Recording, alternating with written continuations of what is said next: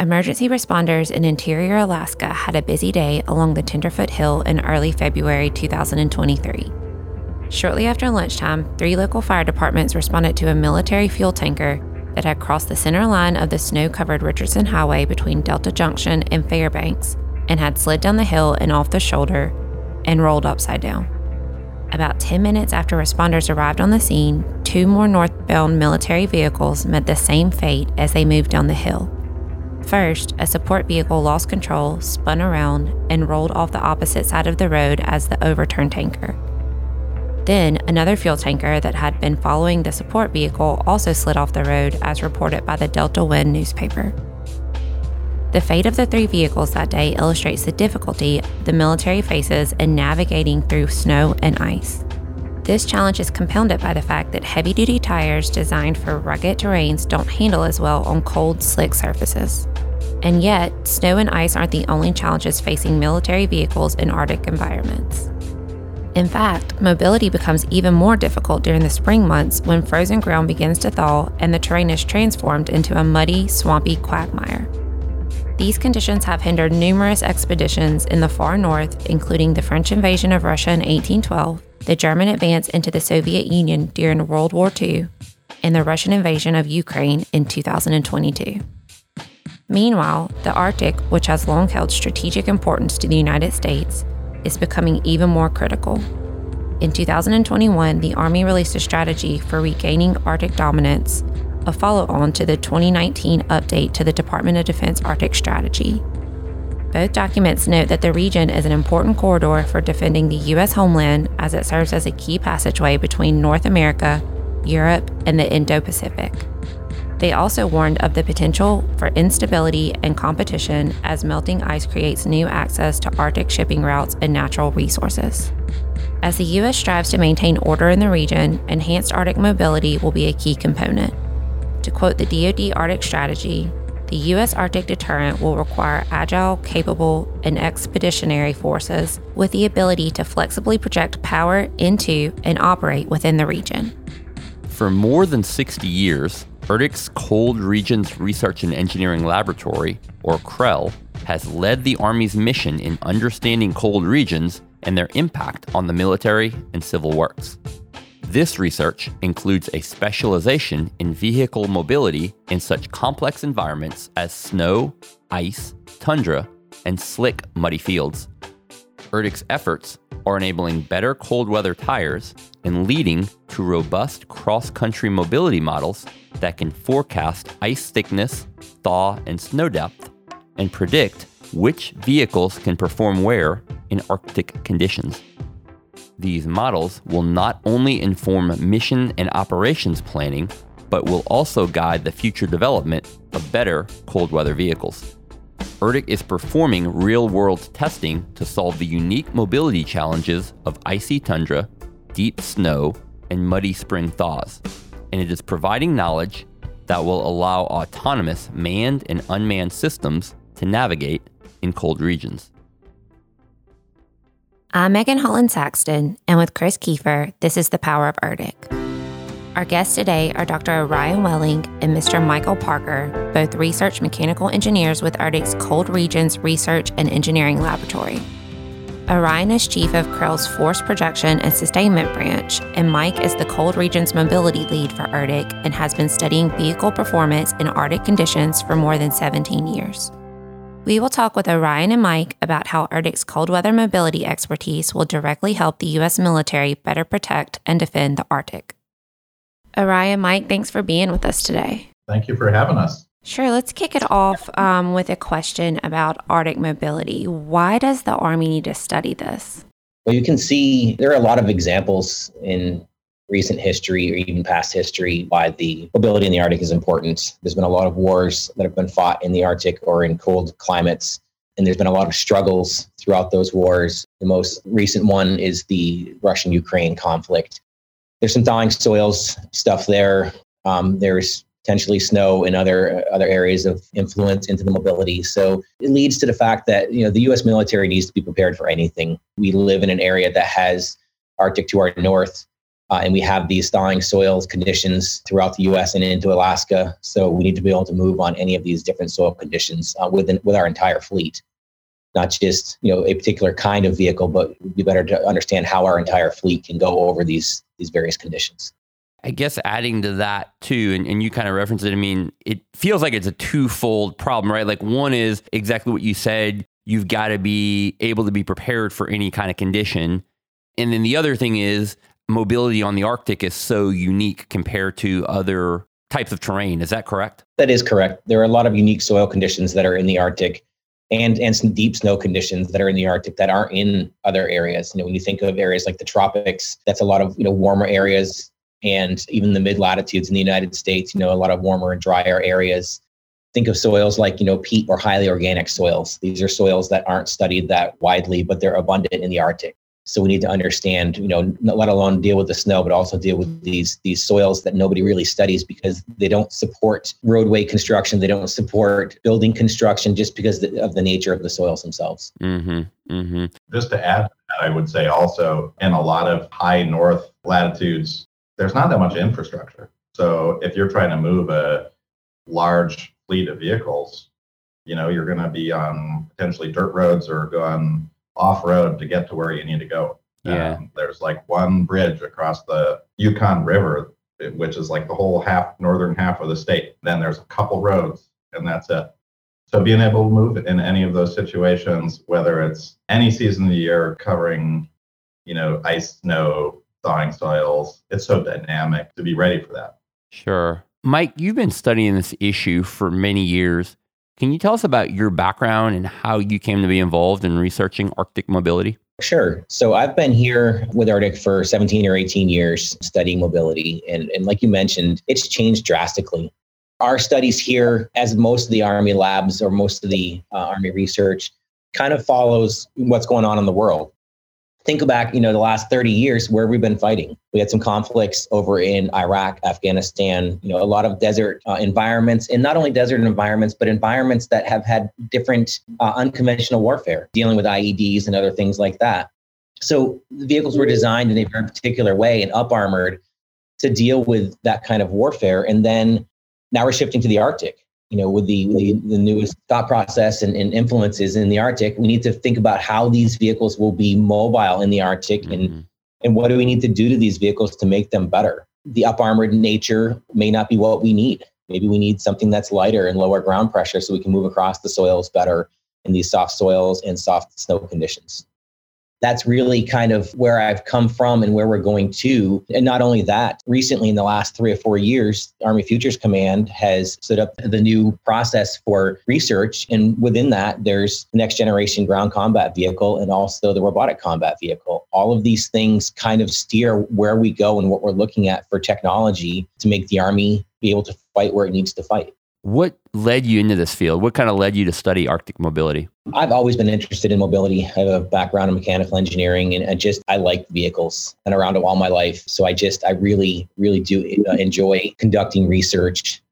I like the seasons. I like the cold climates. I like everything about it. So it was kind of a natural fit for me. The lab that I work at is close by to where I grew up. It has all the all the benefits of where I grew up it's studying something that I really like in, in, in areas that are passionate to me. You know, yeah. I like being able to help the military. That's really what we're all here for. And, and in particular, you know, to see an end product go out to the military to help them become uh, more maneuverable in the areas they need to be able to fight in. Yeah, yeah, that's great. Orian and Mike is obviously a prime example of this, but can you talk about the team and the amount of expertise ERDC has in studying this issue? Yeah, absolutely from my perspective, the coolest thing about our team is that we've got both breadth and depth. Like Mike talking about his 17 years of work in mobility, and he's also underselling his background in automotive stuff. And he spent years racing and can swap a transmission in 30 minutes or whatever. That's awesome. And knows every piece of the vehicle. It's hard to find that that level of expertise in a research lab.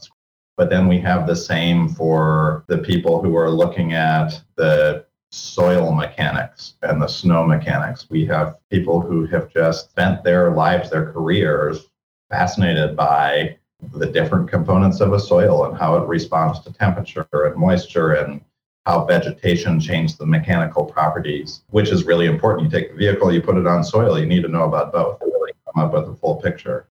We have folks who are expert in building and maintaining uh, roads made out of snow and runways made out of snow, folks who, you know, in the autonomy space, which is a really big growth area for us in mobility research, understand how you like how you take a bunch of sensors and turn the information from those sensors into something that can actually allow a vehicle to navigate.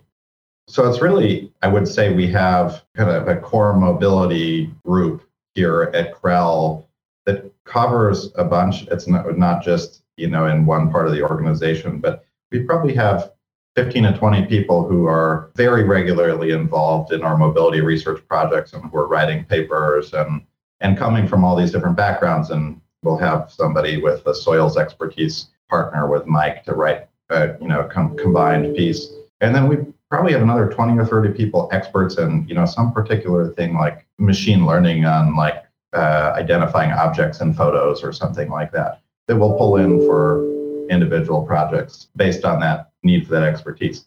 So it's really cool. We've got depth in these experts in very directly in the mobility field, but also through being part of ERDC and the larger CRREL, all of the ability to pull in experts in related fields for individual projects and really be able to provide, I think, pretty unparalleled answers to the research questions we have. So, this research also benefits from some very specialized world class facilities at CRREL. Can you tell us more about those? So, there's a lot of facilities here uh, at CRREL. Two important ones are facilities like the Frost Effects Research Facility and the Cold Climatic Chamber. These are two things that we use for mobility research quite a bit, actually. The Cold Climatic Chamber we just got out of mobility team just got out of. We did a cold start test in there where we tested a particular vehicle down to minus 32 Celsius. So we could see if these vehicles were left out over, overnight, you know, would the soldier be able to start them or, what would they have to do to be able to start them? So there's certain criteria the Army has to has to be able to pass to be able to field various vehicles. Uh, and this particular vehicle was a unmanned robotic vehicle. Mike, just real quick on that point, just to make sure people grasp what you just said, what the cold chamber allows you to do is is set the temperature you leave it at a certain point and, and have a vehicle in there. You know, for someone who's never seen this facility, so you can leave it at you said minus 32 for several hours, park a vehicle in there, and then come back the next morning and test it. That's correct, Chris. The chamber itself is about 10 feet wide and about 20 to 22 or 3 feet long. So it's a pretty good sized chamber, and it's probably 10 feet high as well. That's about the size of the vehicle you can fit in there. Yeah. And in our case, you pull the vehicle in if you want to do a cold soak. The chamber is already set at temperature, and you just let it sit there so that it cold soaks overnight. You can go back and test it the next morning. Yeah. Um, but there's a whole host of other things that you can do inside that chamber. You can do changing temperature conditions. Down the road, we hope to do dynamic weather conditions. So we can do like freezing mist. We can do snow conditions in there as well, wow. or blowing snow over either vehicles or uh, sensors to test sensor technology. But it's a it's a very unique capability. I would say probably the only one like it in the United States of that size that can go down that cold. Wow. How cold can it get?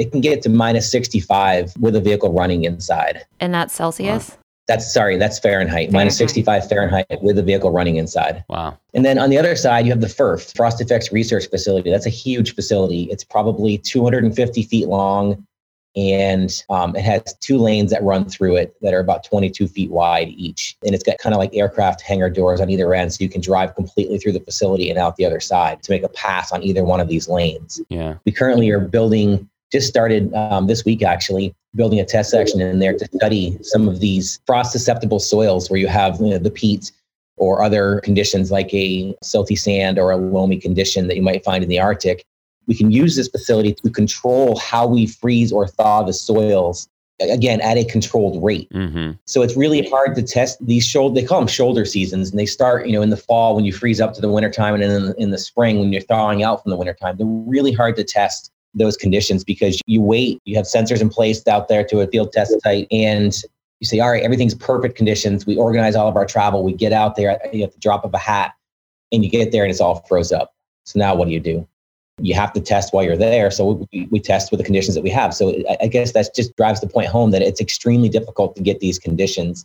And we have a facility here on our grounds that we can do it all right here. So we decided to build our own test bed and create our own conditions for various soil types so we can study Arctic mobility on the soils that we might find up there. Sure. In addition to those bigger pieces of infrastructure that are so unique that we have here at CRREL, we have so many pieces of equipment, instrumentation focused on cold that we can also pull in.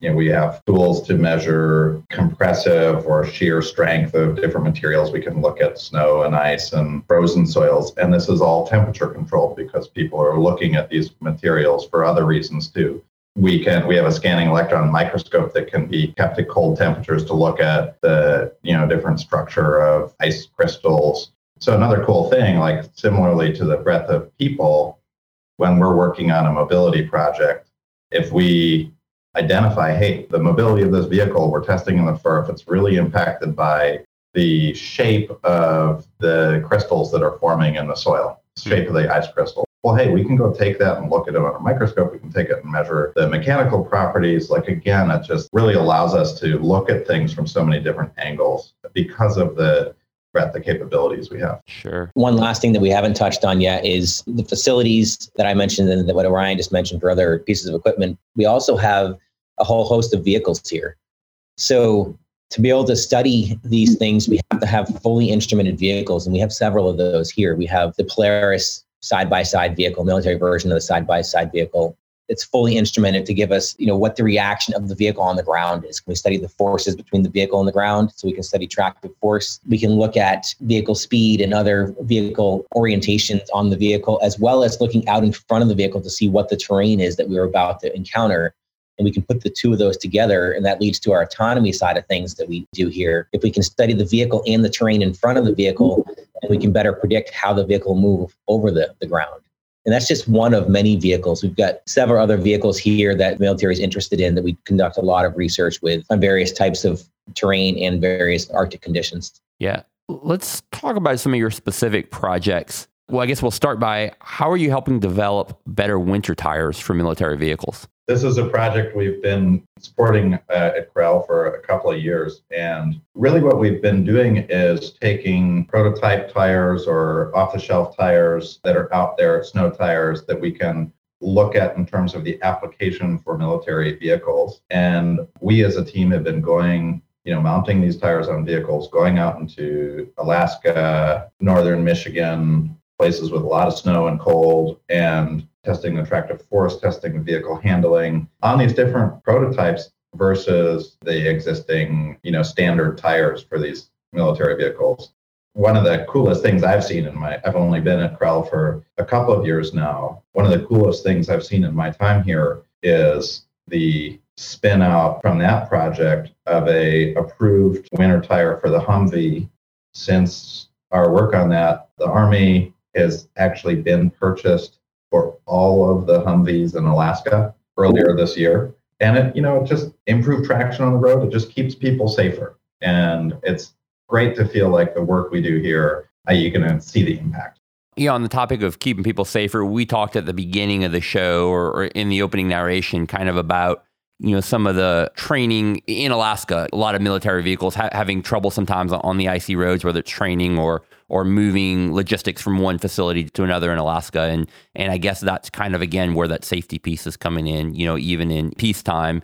On that point, what are the some of the challenges to creating winter tires for the military as opposed to just general purpose winter tires? I would say there are really two things primarily.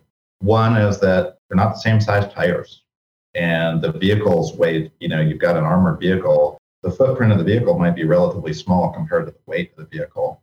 So you got to have something that's specific built for the vehicle. And these aren't out there. So we have to be able to go and show, you know, what can the benefit be? Is it worth spending money? Or is the safety improvement going to be enough that is spending taxpayer money on that? You always have a high burden of proof. We're, we're doing this for the country, spending money that people are paying in their taxes, and we want to make sure we're really delivering value.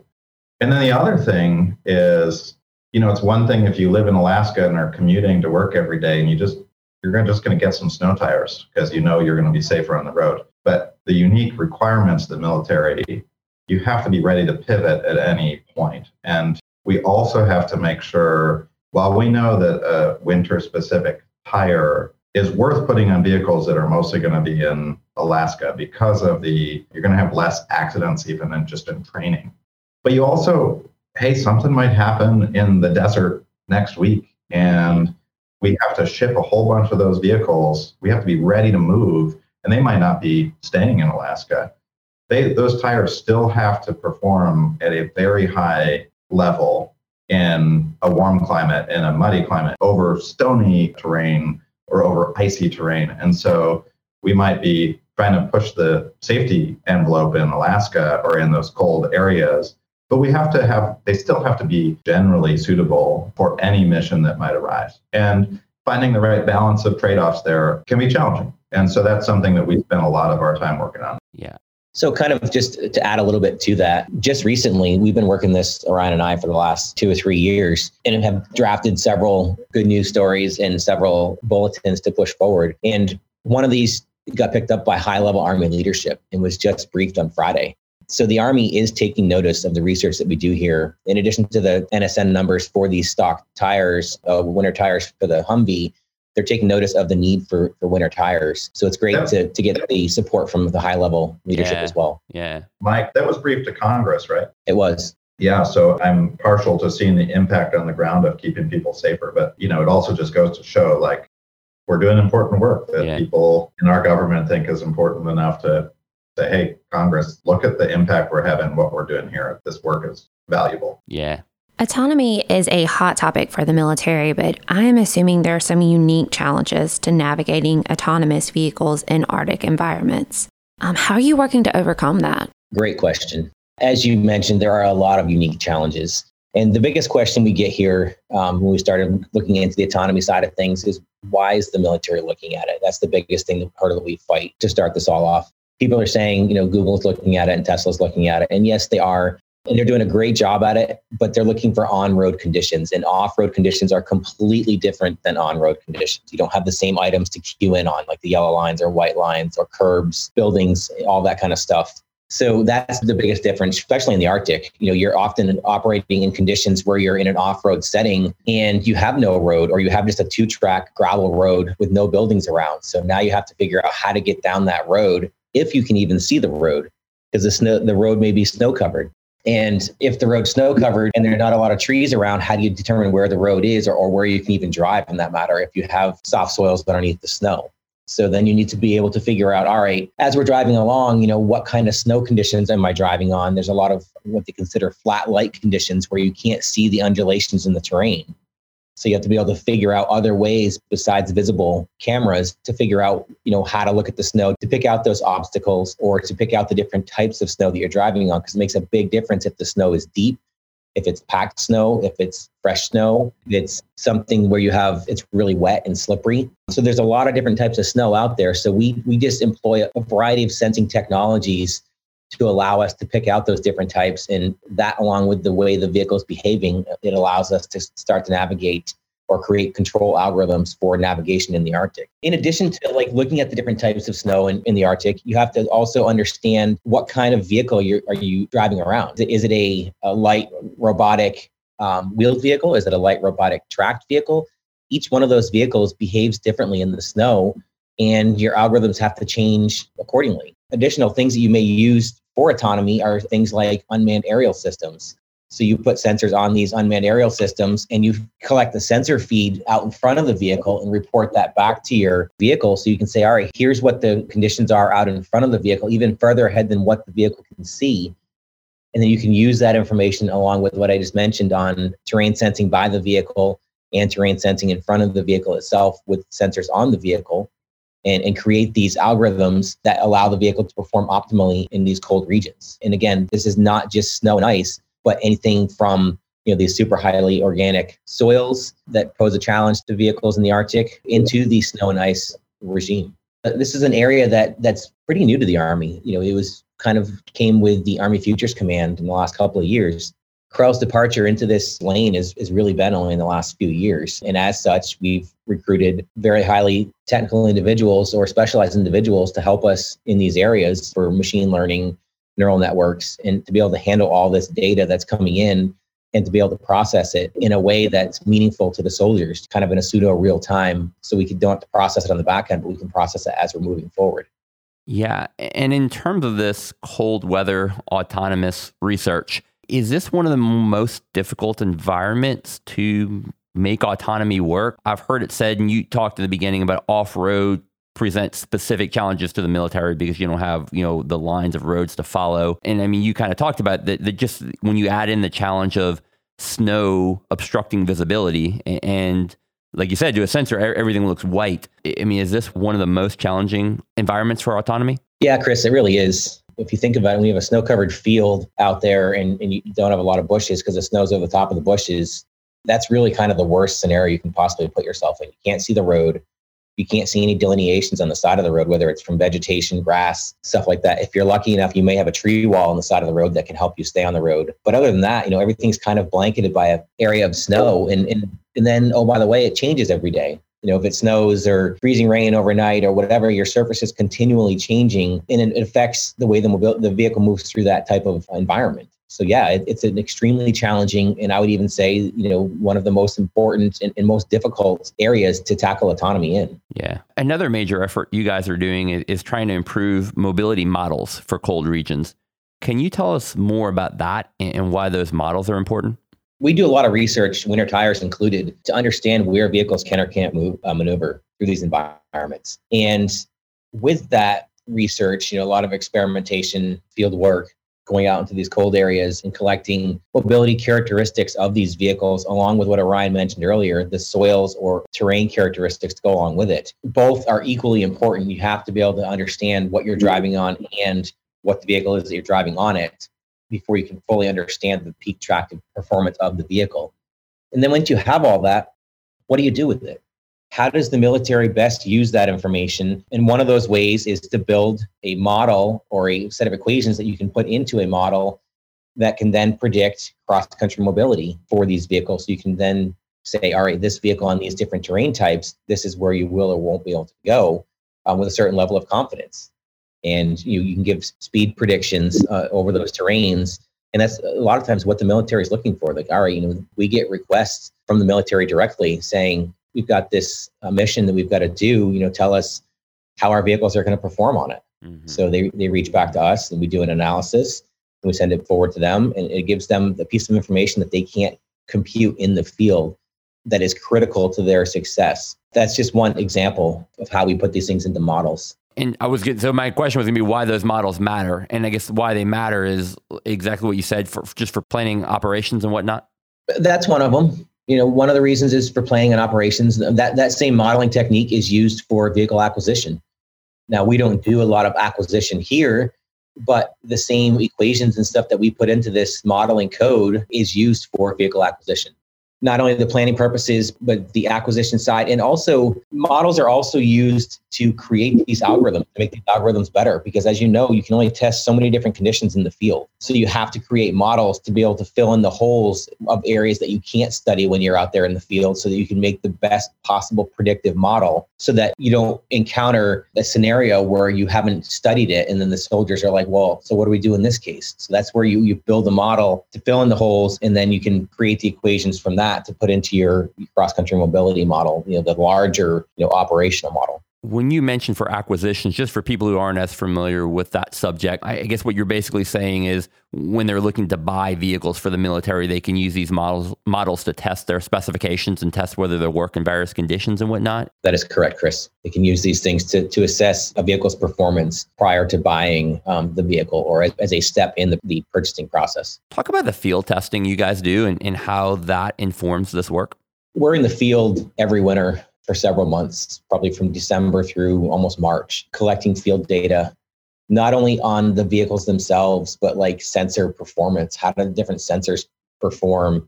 Capturing snowfall, capturing obscurance from snowfall. So we study the environment's effect on the sensor as well as the vehicle's ability to perform in these environments. So we study all aspects of these winter environments because they're all important.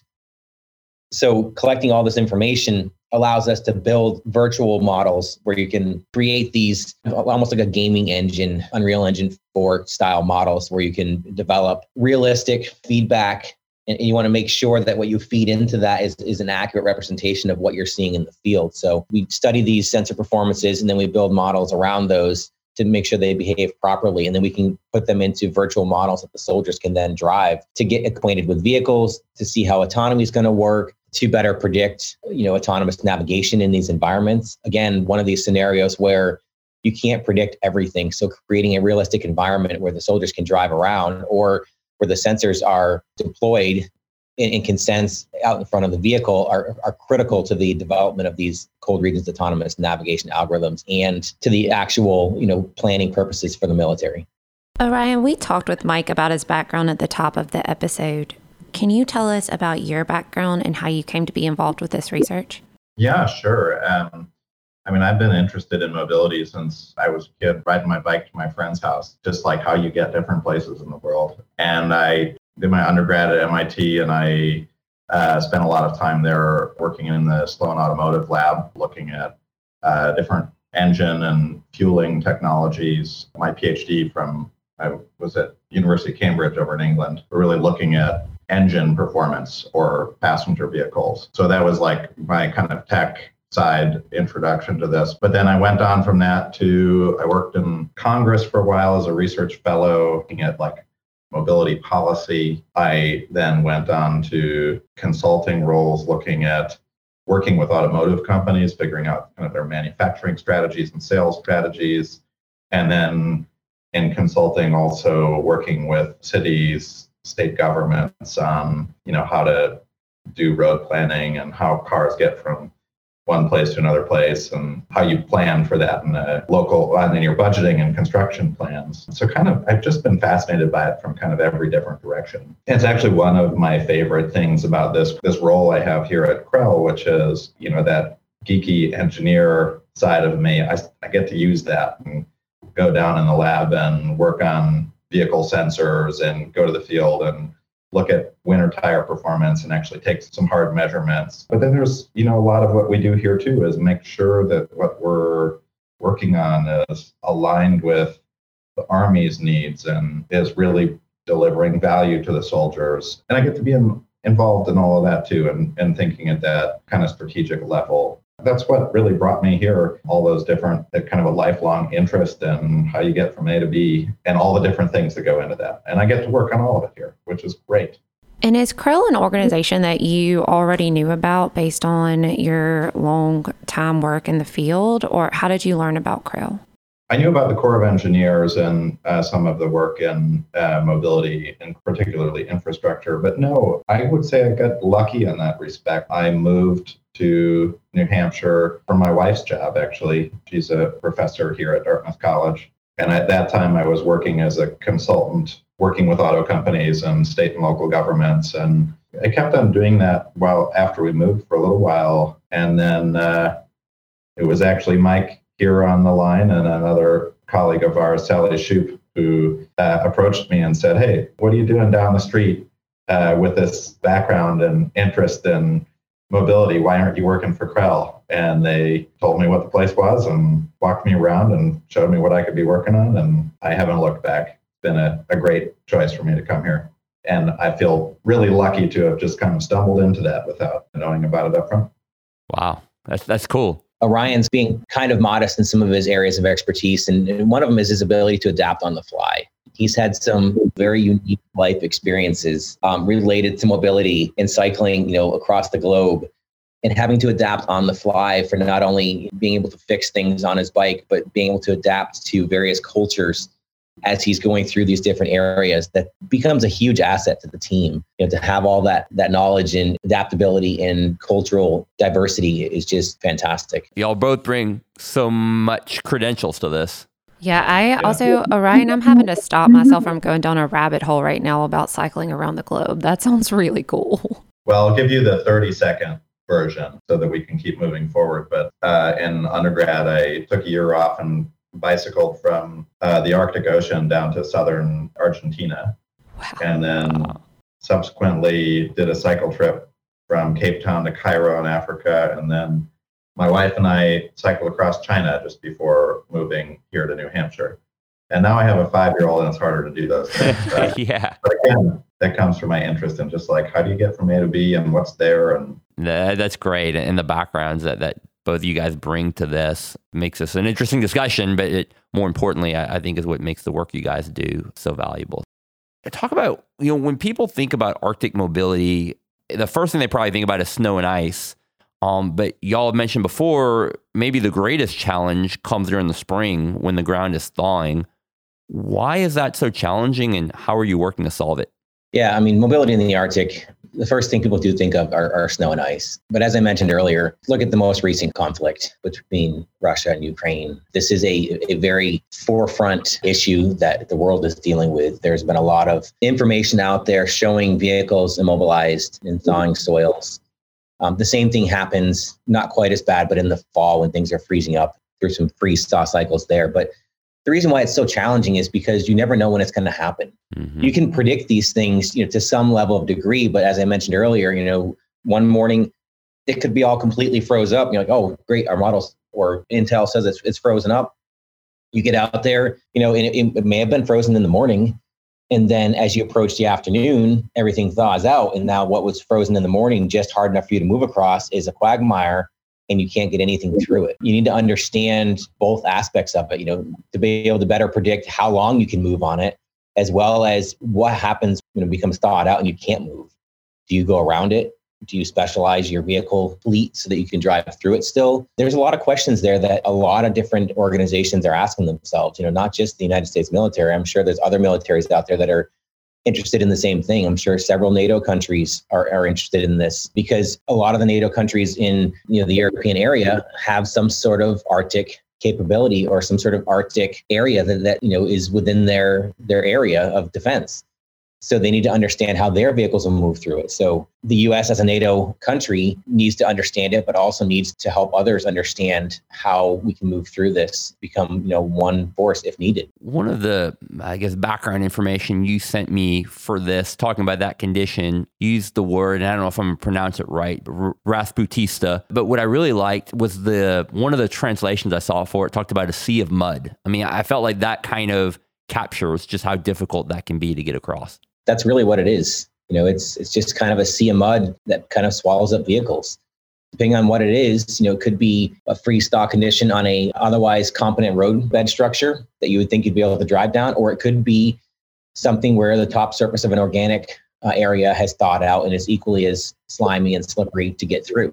So yeah, it's extremely challenging and it's extremely difficult to study, as I mentioned before, because the conditions are so dynamic unless you have a facility that you can test in to, to, better understand those conditions you know all times of the year you know you're you're limited if you don't have that to just testing you know a couple times throughout the spring to get the information that you need and you guys, we talked about the facilities at the top of the show. I'm guessing that that's another thing that y'all are able to test for using some of those facilities. Absolutely, and we're we're currently working on a project to study that probably for some time in the future. Can see this the current one uh, test bed that we're putting in being a five to ten year study effort to be able to study various soils conditions in the whole the whole suite of how how we move across those. How much does this research benefit from ERDC's interdisciplinary expertise? Oh, I think it is huge. I talked about the breadth we have here at CRREL, but um, the breadth across ERDC, I mean, it, just to be able to pick up the phone and talk to an expert in so many different things uh, to help us solve these problems. And we, you know, across ERDC, and we, of course, we work with a lot of outside organizations too, and with the Army and Marines and so on, but we work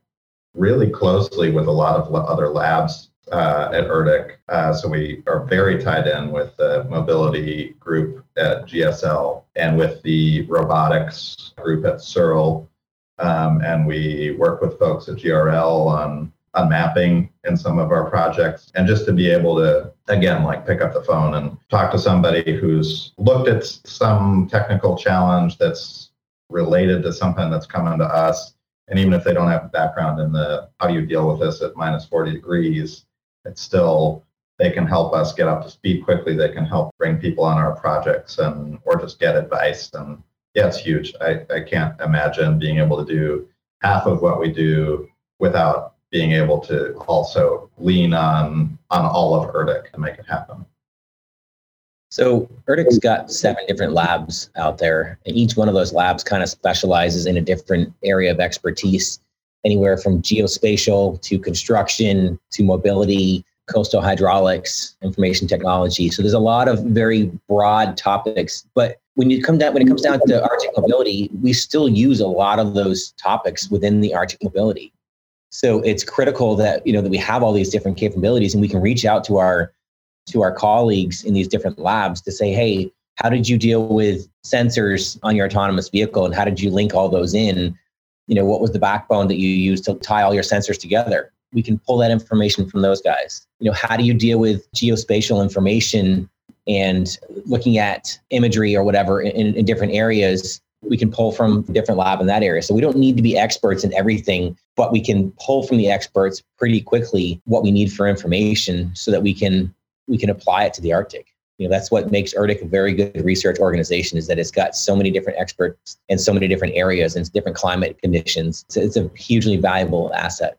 You mentioned outside organizations too. Who are some of your partners? And uh, related to that, are you working with other nations as well? So yeah, uh, we've got a lot of partners out there, uh, and we do work with other nations. We work with NATO countries to study vehicle mobility. Uh, several of them over there in Europe. And we also we have several partners here within the United States, folks like the National Science Foundation or NSF. A lot of the different uh, groups within DASA, Deputy Assistant of the Secretary of the Army.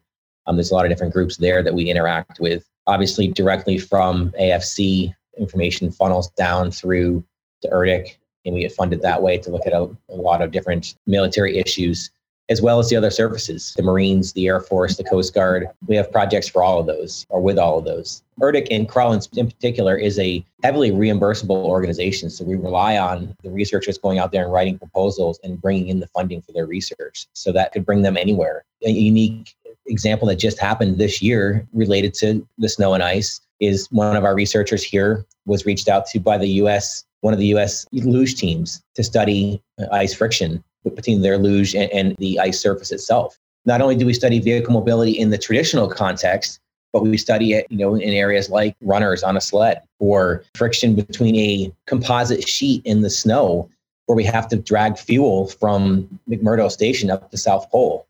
So we study mobility in Arctic and Antarctic in a variety of different mm-hmm. ways so that the Army can fulfill its mission entirely, not just in the, the military construct, but also on the civilian side, you know, NSF, fuel to South Pole Station, the US luge team, all those kinds of things as well. So there's a lot of different things that we do here at CRREL.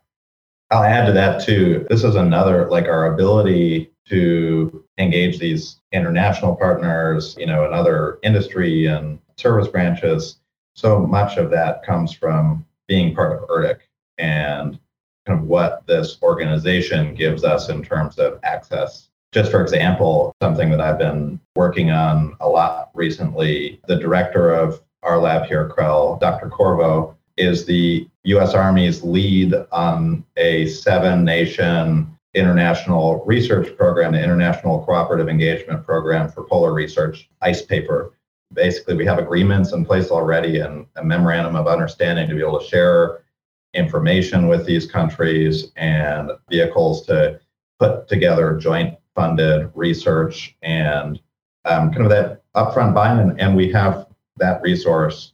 You know i can walk down the hall and talk to our director and say hey you know i heard about this thing that's going on in finland.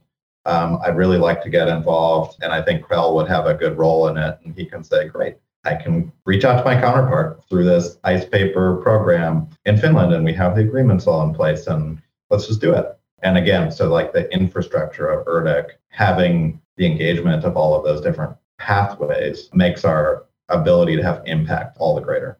Fantastic. Thank you guys. This is really enjoyed this discussion. Uh, you know, it's really clear both the passion that you each have for this topic and the credentials you all bring, the background, but but also the impact that this work is having. You know, why it matters and the difference that you're making through your research. So, thanks for the work you do, and thanks for taking time to stop and join us and talk about it. Thank you. That was Thank fantastic. You. Thank you very much for this. As the Army's 2021 Arctic strategy notes, the Arctic is simultaneously an area of competition a line of attack and conflict, a vital area holding many of our nation's natural resources, and a platform for global power projection. That same strategy also cites the need to improve mobility in an ERDC environment. ERDC's research is playing a critical role in these efforts. The Power of Arctic podcast is a production of the U.S. Army Engineer Research and Development Center. Follow ERDC on LinkedIn, Facebook, Twitter, and Instagram for the latest information. You can listen to the Power of ERDC podcast in all major podcast players. Visit poweroferdcpodcast.org for more resources. You can also contact us at powerofardicpodcast at usace.army.mil. That's all for today. We'll see you next time.